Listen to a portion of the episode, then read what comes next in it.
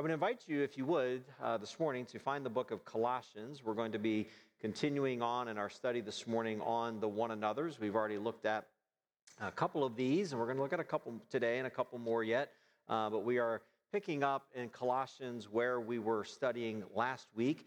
And if you're not uh, particularly familiar with the Bible, Colossians is in what's called the New Testament. It's back toward the end of the Bible. And so if you could find that, if you need help, someone would be glad to help you find it. And uh, we're going to be in chapter 3 this morning. And as I did last week, I'm going to go ahead and begin reading in verse 1. And I'm going to read down through our text this morning, which is verses 12, rather, through verse 17. And as I read these verses, I would invite you to follow along as we read them. Uh, notice what it says Colossians 3, verse 1. If then, as I mentioned last week, we could understand that as since then you have been raised with Christ Seek the things that are above, where Christ is seated at the right hand of God. Set your minds on things that are above, not on things that are on earth. For you have died, and your life is hidden with Christ in God. When Christ, who is your life, appears, then you also will appear with him in glory. Put to death, therefore, what is earthly in you sexual immorality, impurity, passion, evil desire, and covetousness which is idolatry. On account of these, the wrath of God is coming. In these you too once walked when you were living in them, but now you must put them all away anger, wrath, malice, slander, and obscene talk from your mouth. Do not lie to one another, seeking that you have put off the old self with its practices and have put on the new self, which is being renewed in knowledge after the image of its creator here, there is not Greek and Jew, circumcised and uncircumcised, barbarian, Scythian, slave, free, but Christ is all and in all. Now, here is the section we've been studying together, verse 12. Put on, therefore, or put on as God's chosen ones, holy and beloved, compassionate hearts, kindness, humility, meekness, and patience, bearing with one another as if one has a complaint against another, forgiving each other, as the Lord has forgiven you, so you must also forgive. Verse 14, our text for this morning, 14 through 17. And above all these things, put on love, which binds everything together in perfect harmony. And let the peace of Christ rule in your hearts, to which indeed you were called in one body, and be thankful. Let the word of Christ dwell in you richly, teaching and admonishing one another in all wisdom, singing psalms and hymns and spiritual songs with thankfulness in your hearts to God. And whatever you do, in word or deed, do everything in the name of the Lord Jesus, giving thanks to God the Father through him. Let's pray together. Father, we are thankful for your word this morning as we come to it. I pray, God, that we would uh, apply these verses to our lives, understand them, what they mean, and then how they are called, we are then called to change and how we are called to live. So we ask your blessing on our time around your word this morning, and we pray this in Jesus' name. Amen. Let me just quickly, quickly review verses 12 down through verse uh, 13. As I mentioned, we studied this last week, but in verse 12, Paul begins by um, addressing this church at Colossae, talking to them about who they are in Christ, that they were elect in Christ. He talks about the fact that they are called into one body, whether they were Jew or Gentile, circumcised, uncircumcised, barbarian or Scythian, slave or free. Christians were called into one body. And as believers, then, they were called to exhibit uh, certain characteristics of what it meant to be a follower of Christ. And Paul gives us uh, the list of compassion, kindness, humility, gentleness, patience, and forgiveness. And Paul says that that then leads us into the one another's that Paul gave to us. We studied last week, being forbearing with one another and also forgiving one another. Now, as verse 13, verse 14 rather, as we pick up uh, the text this morning, Paul now says there's another aspect to this that we need to consider and some other um, angles, if you will, to see this through, and two other one another's, another way to live this unity out in the body of Christ. And he begins in verse 14 by saying, Above all, put on love. Now, we have already talked about love one another. We looked at this a couple of weeks ago. We looked at 1 John 3, verse 11, that says, For this is the message that you have heard from the beginning, that we should love one another. But it's telling to me that as the Apostle Paul is writing to this church and he's going through the attitudes that we are supposed to have, he's moving through the one another's that we are supposed to practice in a reciprocal kind of relationship, that we are being forbearing with one another and we are forgiving one another. And the reality is that is impossible apart from understanding love. And so Paul says, above all, then, put on love. We've seen this word before. It's a Greek word, enduo, which means to put on, to sink into clothing. We saw this also in Ephesians 6 11. That means to dress yourself, to put on love, to dress yourself in love. Now, for many years, um, most of you know this, but um, we lived in Vermont uh, on two separate occasions. We lived there for a total of about 10 years. And when we moved there the second time, Jordan was actually born in Vermont. When we moved there, uh, when our kids were very, very young, our two oldest were born in Florida, and then we moved back to Vermont. And Vermont gets a little bit of snow from time to time. And we had a sledding hill right outside of our house in our Christian school where we were in Vermont. At recess time, the elementary kids would go out and they would sled. That was their big activity. They would go out and sled, and especially in the wintertime, obviously. But when you would walk down the hallway of our Christian school, there was rows and rows and rows of boots and hats and gloves and snow pants and all this. The kids had to have a separate set of that stuff to keep it at school, so they had to drag it back and forth every day. Well, when you would watch these kids and they would get dressed, they'd put on all these big clothes, clothes to go out into the snow, and then the last thing they would do is put on this big, huge winter coat that would protect them. And when I think about when Paul says, above everything else, you got to put on love. You have got to dress yourself in such a way that your life is encased, it is encapsulated, it is wrapped in biblical Christ like love. That Jesus laid down his life for us and for our sins because he was the Lamb of God who God sent into this world to die on the cross to pay the penalty for our sins. That kind of love only Christ like, self sacrificing love can produce the forbearance and forgiveness that God calls us to through Paul in the previous text. That Paul says in this verse that it gives us harmony, it gives us unity, it binds us together so that we can firmly stand on truth. Christ's love was demonstrated for us on the cross of Calvary.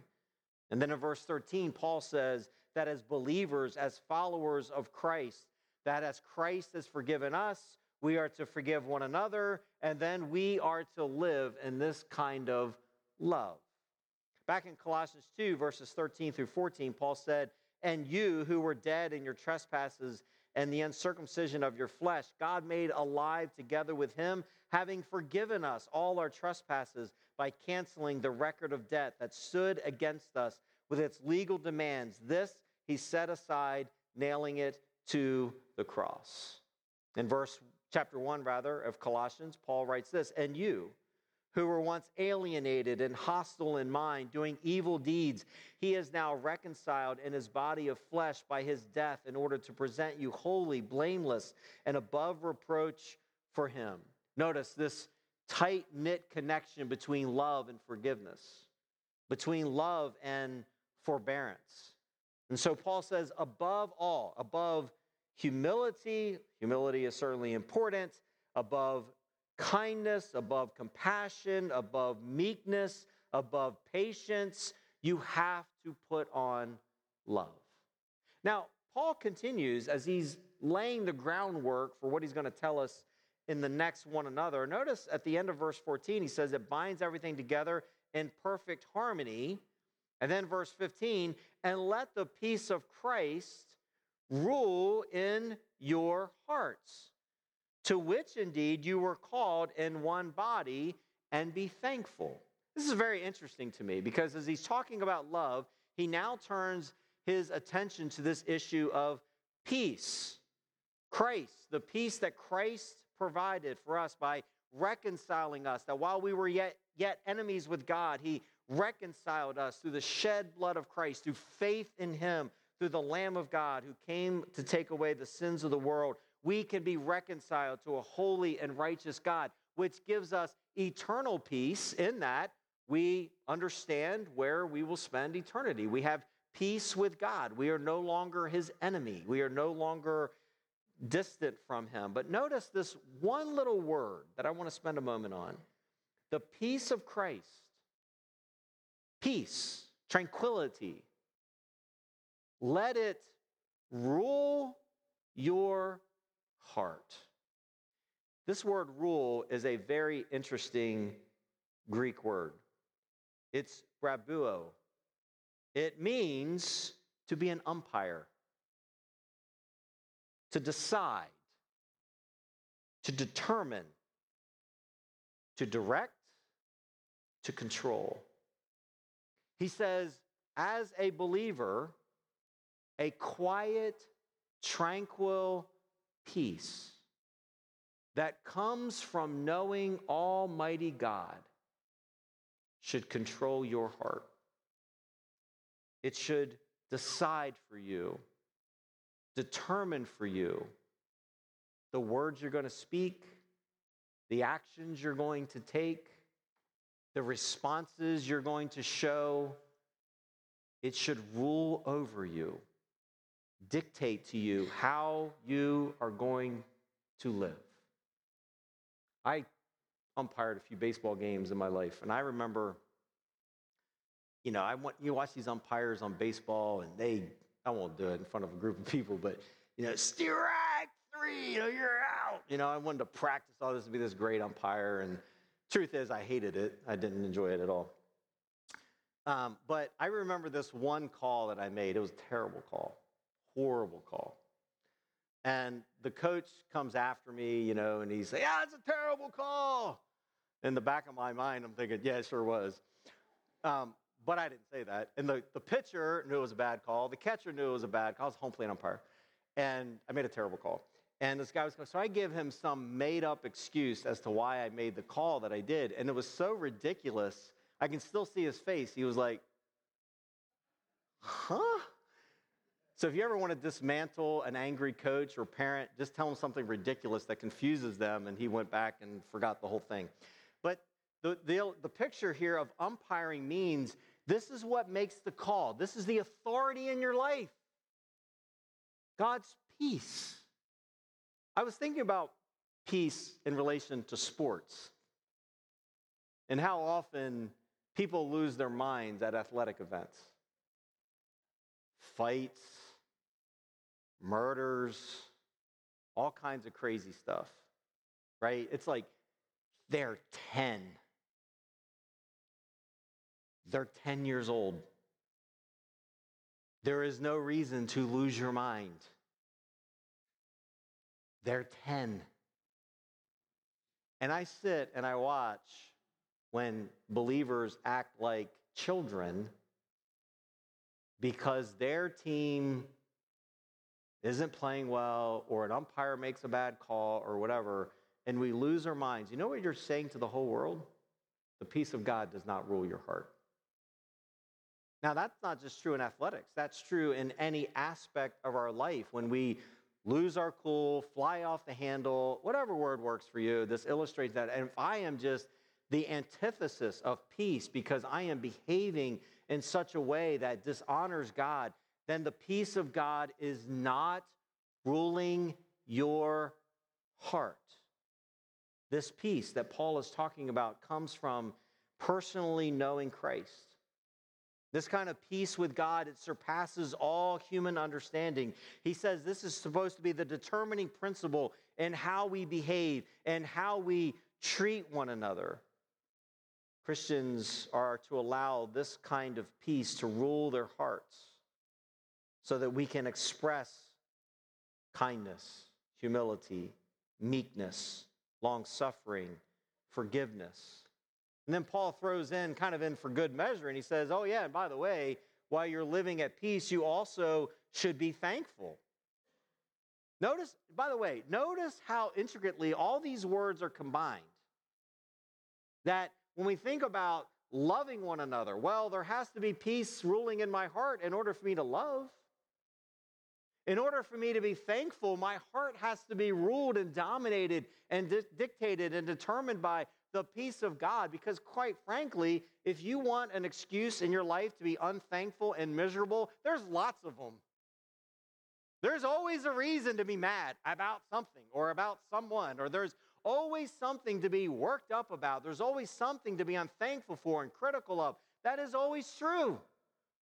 But if we are living in a spirit of hypercriticalism and we are living with anger and resentment and we're difficult and we're arrogant and we're pride, proudful, you, my dear friend, are not allowing the peace of God to umpire your heart and you are not living a thankful life for what Christ did for you on the cross.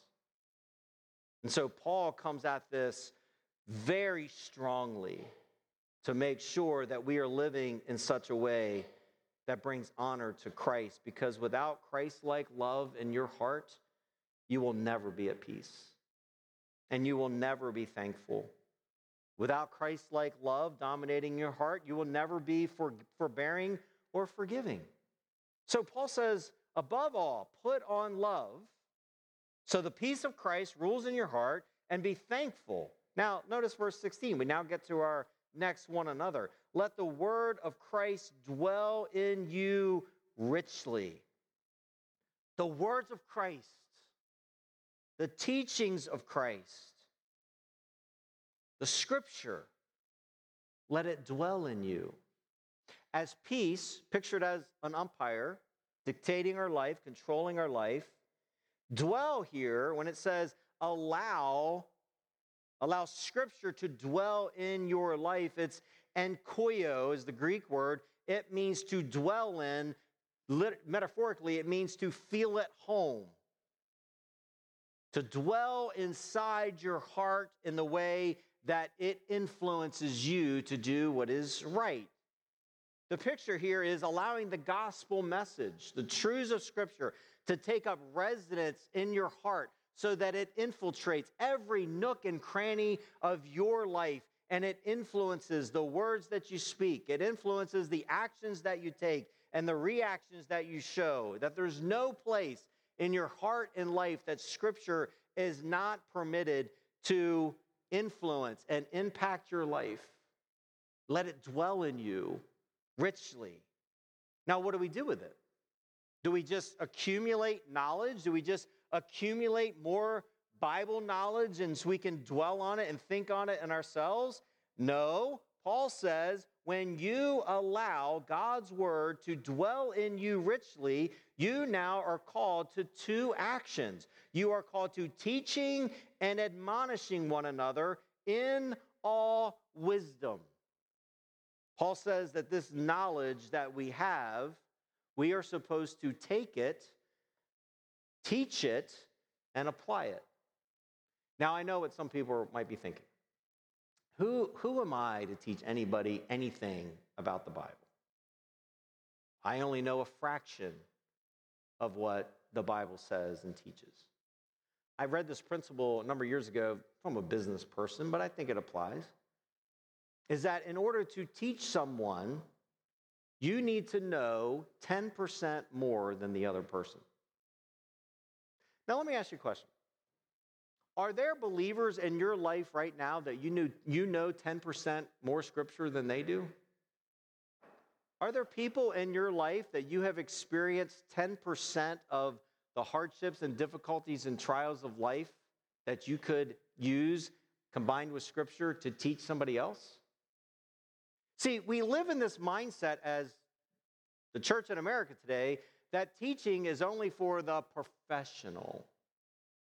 It's only for the seminary graduates. It's only for the Christian school teachers. It's only for a select group of people. My dear friend, first of all, those, de- those delineations did not even exist when Paul wrote this and said, Your responsibility as a believer who knows Christ and understands Scripture, your job is to teach. Your job is also to admonish. Now let's take a minute and look at these couple of words. Let's take teach first. Teach comes from the Greek word didasko, which is where we get our English word didactic from. It means to hold a discourse with someone else in order to instruct them. It means to explain or to expound something to another person, to instruct through orderly arrangement of truth. Now, time is slipping away, and Wes will be very angry with me if I don't get to this, at least for a moment. I'll get to a little bit more, maybe. We'll see. Is that this teaching takes place, this is a teaching setting. Now, I don't give you typically a lot of opportunity to respond back, connect groups. I try very hard to teach that through asking questions and getting people to engage. This setting is very much kind of a lecture format, whereas other times it's discussion based. So sometimes this instruction is very formal. It's a, it's a teacher teaching, it's a connect group leader leading some kind of conversation, it's a teacher in a classroom, it's very formal. Other times, this instruction happens when you're sitting in a coffee shop with someone, you're sitting in a living room, and it's just casual conversation, and you hear them say something that's not right. It's not biblical. It's not correct. It's something that you would lovingly teach them. Hey, you know what? The scripture actually says this. And get this the Apostle Paul says that much of this teaching, at least some of this teaching and admonition, which we'll get to in a moment, happens when we sing together. You're welcome, Wes. This is the moment. You realize that when we get together and we gather on a Sunday morning, we are not sitting together. Monday mornings is when our staff meetings are. We are not sitting around saying, Man, how long? Uh, what can we do to fill 30 minutes before Jay gets up to preach? We got to entertain everybody with something. That is the farthest thing from our minds. If we entertained you today, we are, we are apologetic for that. That was not our intention is that when you stand as a believer in Christ and you use the musical instrument that God gave to you, your voice, you are speaking truth to the people around you. You are admonishing them and the people around you. I love what Wes said. If you sing the wrong note, sing it loud. My old football coach said, if you block the wrong person, hit him hard. Same principle. And so he says, you know what? The body of Christ, there is a function to it. You function together when you get and you raise your voices together and you sing praise to God. You sing truth to God. You are doing it not for show, not for entertainment, not to fill time. You are doing it to teach and admonish one another. We sang two of my favorite songs today, and I appreciate that. From Everlasting and This is Amazing Grace. I love, to, I love those songs. I learned this past Christmas time, we were at Montreat College where our daughter is a student, and one of their students at Montreat College co wrote the song From Everlasting. Tremendous text based on Psalm 90, beautiful song, teaching, sometimes formal, sometimes informal, sometimes through singing. But here's the one that we don't want to talk much about anymore in American culture, and that is admonish one another. It comes from the Greek word noutheteo. If you're familiar with the movement, started a number of years ago with Jay Adams, nouthetic counseling, now more often commonly called biblical counseling, comes from this Greek word. Nouthetic, to admonish, to warn, to exhort, to rebuke, to warn, or to strongly encourage. In the New Testament, this word admonish means to counsel above the avoidance or cessation of an improper course of conduct. When an admonition is done correctly, we are encouraging a fellow Christian to change the course of their life based on Scripture, not based on our own opinion or preference. Teaching and admonition, as I mentioned, both take place sometimes in a formal setting, sometimes in a personal setting. I would suggest that admonition generally is done in private. It's not something that is typically done publicly. We were talking in our Connect group today um, about when the Apostle Paul confronted Peter publicly. Why did he admonish Peter publicly? Because he sinned publicly. His action was committed in front of others.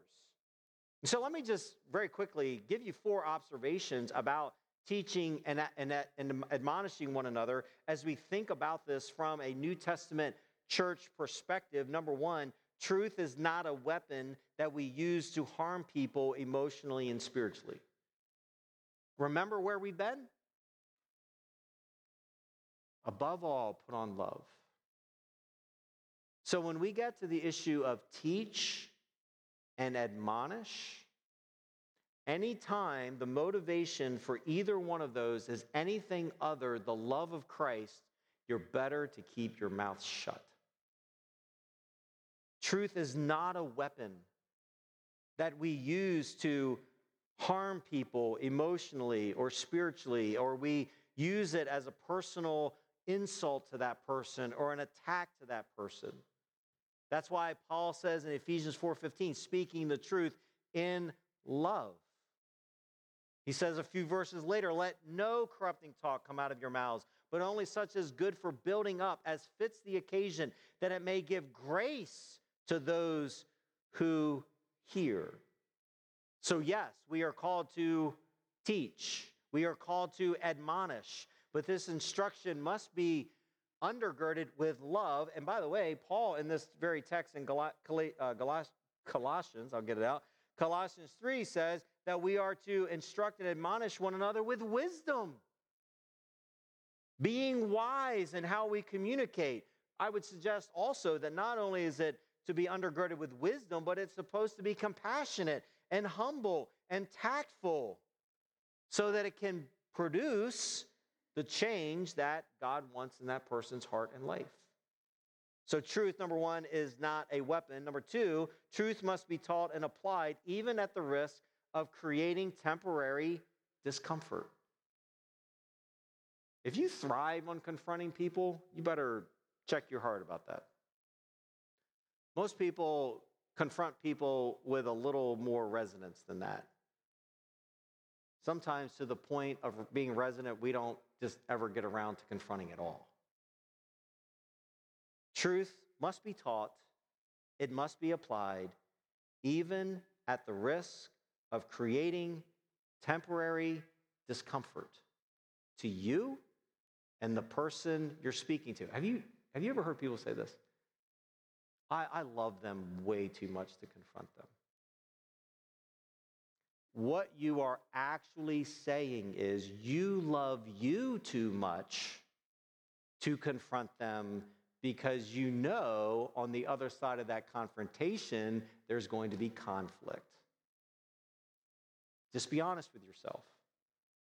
If you really love that person, think, think about how foolish that is for a minute.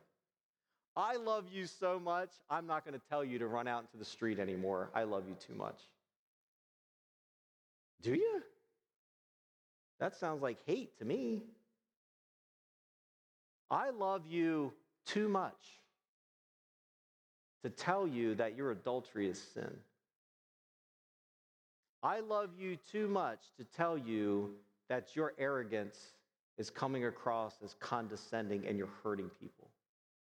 I love you too much to tell you that your lying has become a life dominating problem. i I love you too much to tell you that your hatred for your brother or sister in Christ is ungodly. Who do you really love in those statements? You love you. Because we don't want to be rejected we don't want to be dismissed. We don't want to have conflict. Paul says this, by the way, in 2 Corinthians 7. He said, For even if I made you grieve with my letter, I do not regret it. Though I did regret it, for I see that the letter grieved you, though only for a little while. As it is, I rejoice, not because you were grieved, not because I upset you, but because you were grieved into repentance.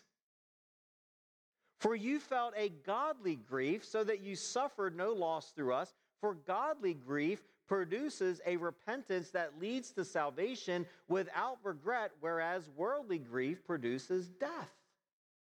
Paul says, My purpose in speaking was not to offend you or hurt you or make you angry or upset you. My purpose was for you to repent. So I'm not sorry that I made you mad briefly because you repented. Proverbs 29 1 says, He who is often rebuked yet stiffens his neck will suddenly be broken beyond healing. Proverbs 13 18, whoever heeds reproof is honored. I read an article this week called Uprooting Sensibility The Plain Speech of Godly Men. I think this article caught my attention because I've been rereading Sense and Sensibility by Jane Austen. Great book, by the way. Don't make fun of me. I'm a, I'm a nerd. Uprooting sensibility, the plain speech of godly men. Greg Morse is the writer. He said this, and I'm quoting him. He, he said, Jesus, if on earth today would uproot much of our sense and sensibilities, his words would be quoted with scorn online. Many frail plants would be uprooted, a politically correct cross would be raised. Many Christians today, including pastors, need to be more comfortable giving plain statements that displease, true assessments without the sugary coating, and, like Jesus, remain unmoved when they are received unfavorably. End quote. Possible that you are so afraid of irritating people or causing conflict that you have stopped speaking the truth. You have stopped rightfully and lovingly admonishing those who are in sin. I read I read another article this morning and I don't want to spend lots of time on this, but it was talking about the idea of counterfeit grace that we just so often believe that Bonhoeffer wrote about this, by the way, in his book, The Cost of Discipleship. We are just so often afraid, excuse me, to confront anybody because they believe any of their actions are just okay to commit and to do. Let me give you a couple more. Number three, speaking the truth will not spare you, will not always spare you from rejection. Jesus was perfect in every way perfectly kind, not nice, perfectly kind, perfectly humble, perfectly gracious, with perfect intentions. And they killed him. Why would we expect to be treated differently than our Lord and Savior Jesus Christ? The more Jesus spoke the truth, the more they wanted to hang him on a cross. The more Jesus called people to repentance, the more angry people became. Now, don't misunderstand. Please don't go out of here today and make everybody as angry as you possibly can. That is not what I'm saying. But when we speak the truth in love, you should expect there will be people who will reject you.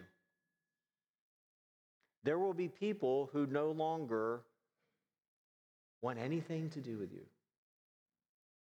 Number four, teaching and, and ad, admonishing one another must be communicated in love and correctly applied. Let me say that again. Teaching and admonishing must be, must be communicated in love and correctly applied. Quote Proverbs once again, chapter, uh, chapter 9 says, Whoever corrects a scoffer gets himself abuse, and he who reproves a wicked man and cures injury. Do not reprove a scoffer, or he will hate you. Reprove a wise man, and he will love you. Give instruction to a wise man, and he will still be wiser. Teach a righteous man, and he will increase in learning. The fear of the Lord is the beginning of wisdom, and the knowledge of the Holy One is insight. Now, Paul goes into singing together, one to another, teaching, admonishing each other as we sing and as we raise our voices to Christ. So, in closing, let me just give you two final quick applications. Number one, we must foster relationships within the body of Christ that promote this type of frank conversation. Teaching and admonishing one another is most effective in the context of a relationship. Here's what often happens the closer we get to someone, the more hesitant we are to confront them. I can't do that. I'm their friend. I can't I can't admonish them. I'm like their BFF. We're like tight. No, that's why it should be you. Because within the context of this relationship, it is the most effective. I mean, let's, let's be honest. Admonishment that is lobbed like a hand grenade over a wall from somebody who doesn't know you and doesn't know the situation is generally not received very well. I've had people do that through the years. They, they know everything about how you ought to be doing something. It's like, you don't even know what you're talking about. Okay, thank you. And you walk away because it's like, they don't even know the situation. And anonymous equals coward. If you can't sign your name to it, don't write it. If you can't sign your name to it, don't say it. Paul says, if you truly love that person, admonish them, teach them in love. Number two, Jesus calls us to be peacemakers.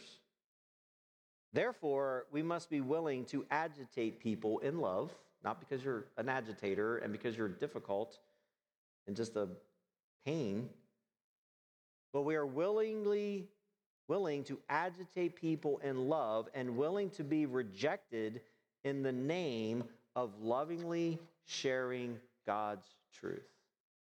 So let me ask you have you primarily, ultimately dressed yourself in the love of Christ? Does the peace of God control your life, control your heart, dictate your decisions? Are you truly, authentically thankful for what God has done through sending his son, Jesus Christ, to die on the cross for your sin? And in all of that, how much do you really love the body of Christ? Are you willing to be forbearing? Are you willing to be forgiving? Are you willing to instruct?